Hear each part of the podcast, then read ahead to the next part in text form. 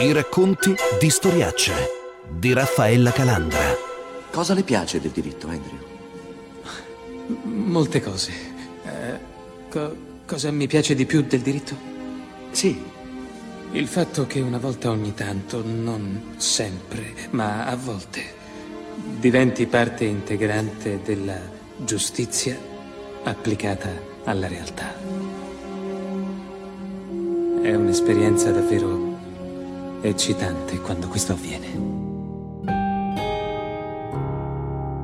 Quando succede, per riprendere questa famosa scena del film Philadelphia, che il diritto diventa parte integrante della giustizia applicata alla realtà? Succede ad esempio quando fa cadere le discriminazioni, succede quando cambia in meglio la vita delle persone che vedono riconosciuti i propri diritti e questa esperienza eccitante, per usare ancora una volta l'aggettivo scelto da Tom Hanks, si ripete tutte le volte che vengono difesi e riaffermati i diritti fondamentali. Un esempio per tutti, quando sono state fatte cadere le barriere che impedivano alle donne l'accesso alla pubblica amministrazione. Quella, come moltissime altre, fu una sentenza che ha inciso e modificato concretamente la realtà di tante persone. Una sentenza della Corte Costituzionale, il giudice delle leggi e non delle persone, ma le cui decisioni incidono sulla vita delle persone e non a caso partono sempre da fatti concreti e non da astratte discussioni normative, come ricorda il giudice Giuliano Amato nel suo podcast sugli strumenti della Corte.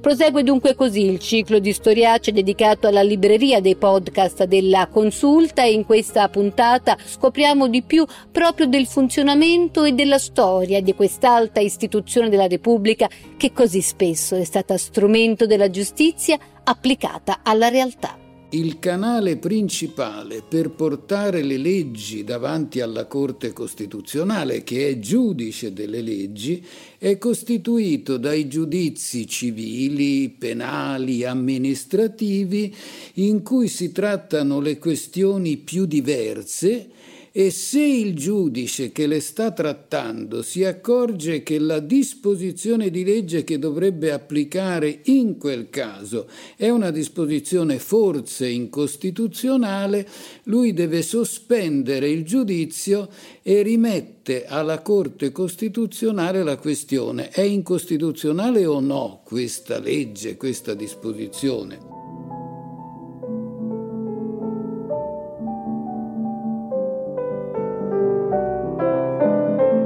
Attenti, questa è una scelta che fu fatta a suo tempo, molto meditata, per fare in modo che alla Corte venissero portate non questioni astratte, fatte, inventate a tavolino leggendo una legge, ma questioni che nascono dal confronto della stessa legge con i fatti, dalla constatazione degli effetti che quella legge produce sulla realtà concreta. Quindi è una scelta che ha molto senso.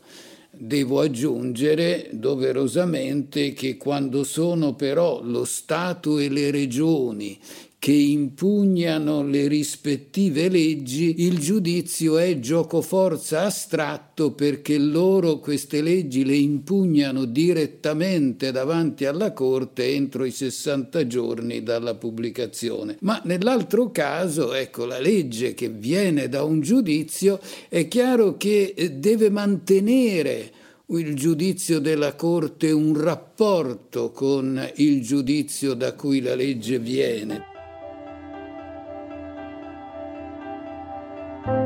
Significa, per restare all'esempio già citato, che quando la Corte Costituzionale, con la sentenza del 13 maggio 1960, fece cadere gli ostacoli per l'accesso delle donne alla pubblica amministrazione, accoglieva concretamente la battaglia di Rosa Oliva 60 anni fa, che voleva diventare prefetto e spalancò così le porte alle donne anche per la magistratura. Gli strumenti della Corte, verso il cui controllo, come sentiremo più avanti, la politica più volte ha nutrito dubbi, dubbi non sono solo di considerare in blocco costituzionale o incostituzionale una legge, ma su questo tronco, come spiega il giudice Giuliano Amato, come più rami si innestano i vari strumenti a disposizione della Corte Costituzionale. All'inizio si pensava che eh, la Corte eh, avesse due possibilità soltanto, o dire che la questione era infondata, decisione di infondatezza, la questione potrà essere sempre riproposta anche in futuro, oppure decisione di fondatezza che fa sparire, come dicevo, la legge.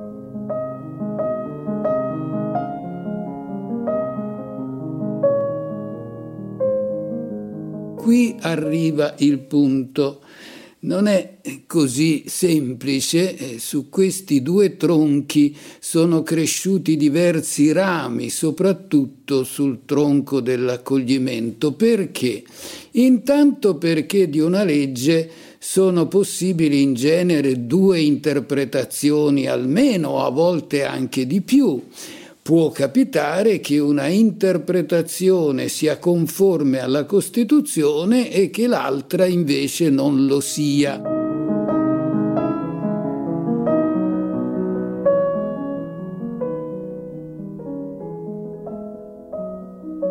Pensiamo al primo caso in cui questo accadde, un caso famoso che riguardava i poteri di ordine pubblico del prefetto detto scritti nel testo unico di pubblica sicurezza degli anni fascisti, nel senso che il prefetto adottava le misure necessarie per tutelare l'ordine pubblico. La Corte disse se queste misure le si intende nei limiti previsti dalla nuova Costituzione, va bene. E allora dichiarò non fondata la questione accettando l'interpretazione del rispetto dei limiti della Costituzione. Capitò però che negli anni successivi quei poteri gli si esercitò con una certa flessibilità da parte di alcuni prefetti. La questione tornò davanti alla Corte e la Corte questa volta fece alla rovescia. Anziché dichiarare legittima la disposizione in quanto interpretata nel modo A, interpretativa di rigetto, la dichiarò illegittima in quanto interpretata nel modo B, interpretativa di accoglimento.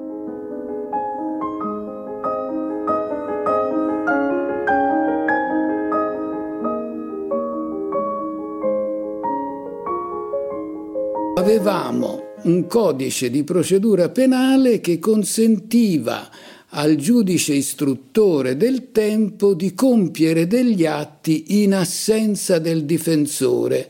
Impugnativa. La Costituzione vuole che il difensore sia presente sempre. Qui quindi è illegittima. Ma io come la rendo legittima? Faccio sparire l'atto istruttorio?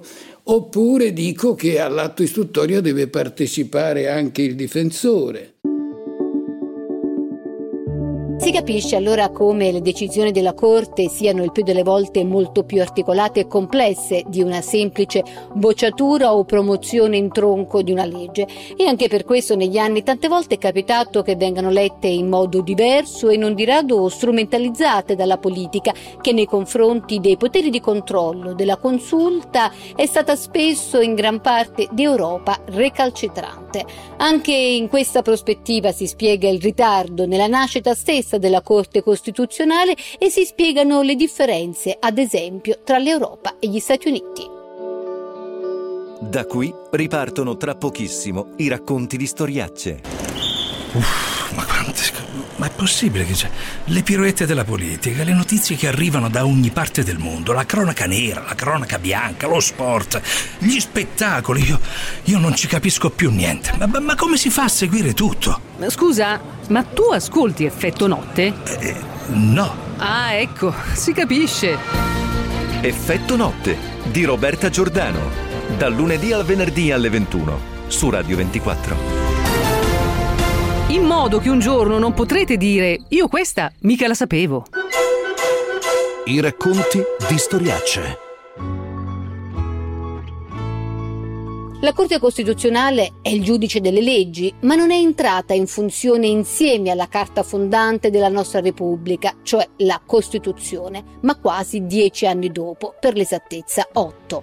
Un ritardo che ha delle spiegazioni ben più profonde di una semplice lungaggine normativa, ragioni che affondano nei dubbi della politica verso il controllo di un giudice e in questo delicato aspetto ci conduce il giudice Giancarlo Coraggio nel suo podcast dal varo della Costituzione, il primo gennaio 48, all'inizio dei lavori della Corte sono passati circa otto anni perché la prima sentenza è del 1956.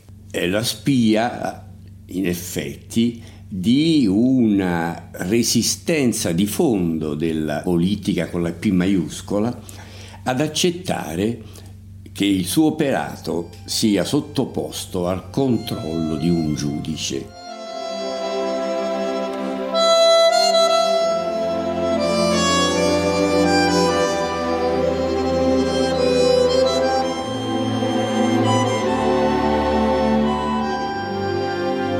Una perplessità del resto che traspare in modo evidente dagli stessi eh, lavori dell'Assemblea Costituente perché ci furono forti resistenze da parte sia della destra liberale sia della sinistra.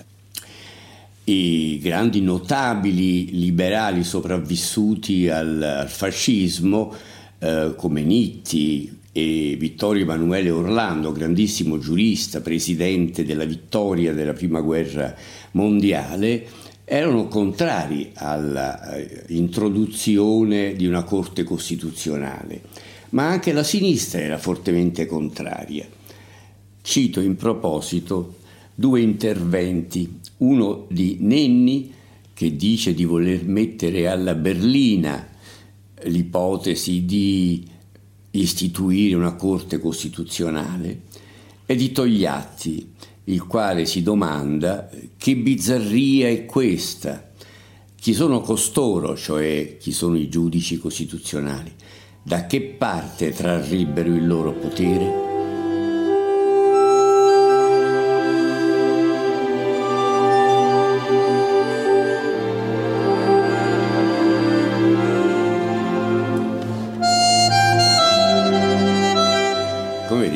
Espressioni molto forti che non vanno però interpretate eh, come una forma di antidemocraticità, anche se ai nostri occhi sono del tutto incomprensibili perché nessuno contesta attualmente né a livello politico né a livello scientifico la necessità di un controllo di costituzionalità delle leggi.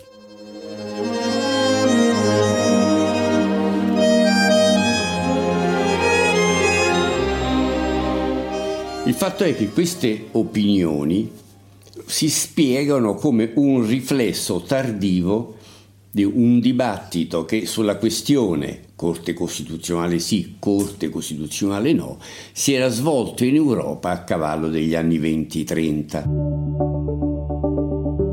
È nel dopoguerra che si aprì a livello internazionale il dibattito sul potere di controllo delle leggi affidato alle corti costituzionali, cioè da più parti proprio non si riconosceva la necessità di un controllo di costituzionalità delle leggi. La storia invece ci ha insegnato anche drammaticamente come a volte siano state leggi ad aver provocato e favorito i peggiori crimini, come è avvenuto negli anni oscuri del nazismo e del fascismo. Conoscere allora la storia e le riflessioni che ci sono dietro l'organo che ha sede nel Palazzo della Consulta ci mostra anche tutto il cammino percorso verso la tutela dei diritti fondamentali. Non sempre infatti, soprattutto in Europa, è stato accettato il controllo di costituzionalità delle leggi e anzi con grande ritardo si è preso in considerazione il tema, un ritardo che diventa ancora maggiore al confronto con gli Stati Uniti, dove invece fu ammesso subito dopo il varo della Costituzione. Ma perché questa differenza? Una distinzione che si porta dietro distinguo ancora più ampi che chiamano in causa non solo il diritto, come ci spiega il giudice nel suo podcast, a partire anche da Tocqueville. Ma la domanda che viene spontaneo porsi è il perché di questa differenza fra la democrazia europea e la democrazia americana, di questa differenza in materia. E ancora una volta, per quanto possa sembrare sorprendente, è in Tocqueville che possiamo trovare una prima risposta.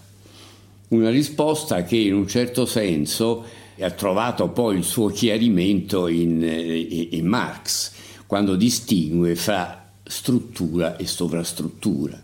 La convinzione di Tocqueville è che questa soluzione del controllo di costituzionalità eh, naturalmente sviluppatasi negli Stati Uniti d'America è il risultato dei caratteri strutturali della società americana. Non a caso il libro è dedicato grandissimo spazio a aspetti che non sono strettamente eh, eh giuridico-formali, larghissimo spazio alla storia, alla stessa geografia, cioè l'isolamento degli Stati Uniti d'America e non avere eh, avversari o nemici vicini, eh, la cultura, perfino la, uh, la, la religiosità, cioè più che la religione, le religioni dei cittadini degli Stati Uniti d'America.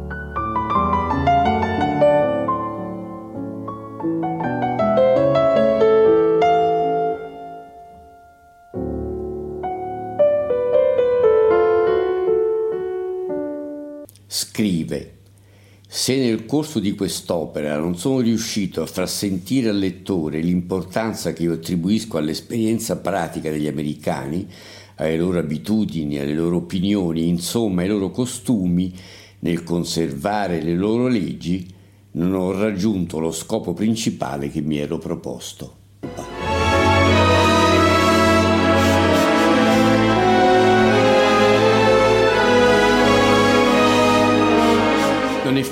Naturalmente ora ehm, riassumere eh, e descrivere gli argomenti che Tocqueville porta a dimostrazione della sua tesi, cioè dei caratteri specifici della, della società americana. Possono essere riassunti in un principio base che è quello del naturale egualitarismo della società americana al suo nascere soprattutto e al suo eh, svilupparsi. Un egualitarismo che si contrappone in modo evidente alla forte e talvolta feroce divisione in classi che invece caratterizzava la società europea sia al momento della nascita della democrazia ma anche nel periodo successivo.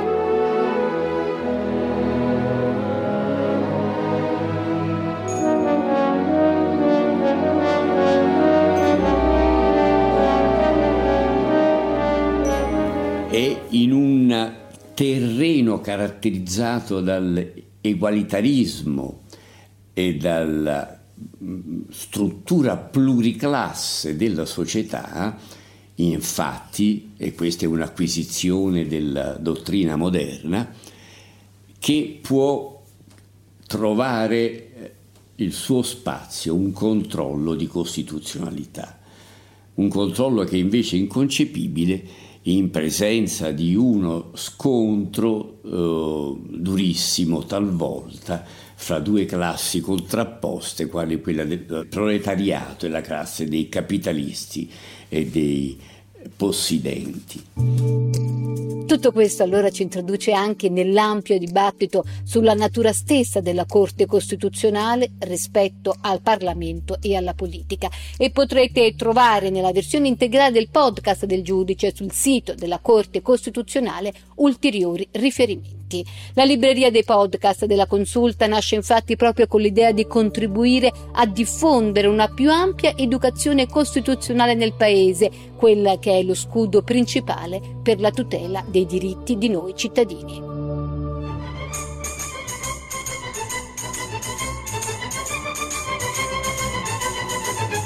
I racconti di storiacce.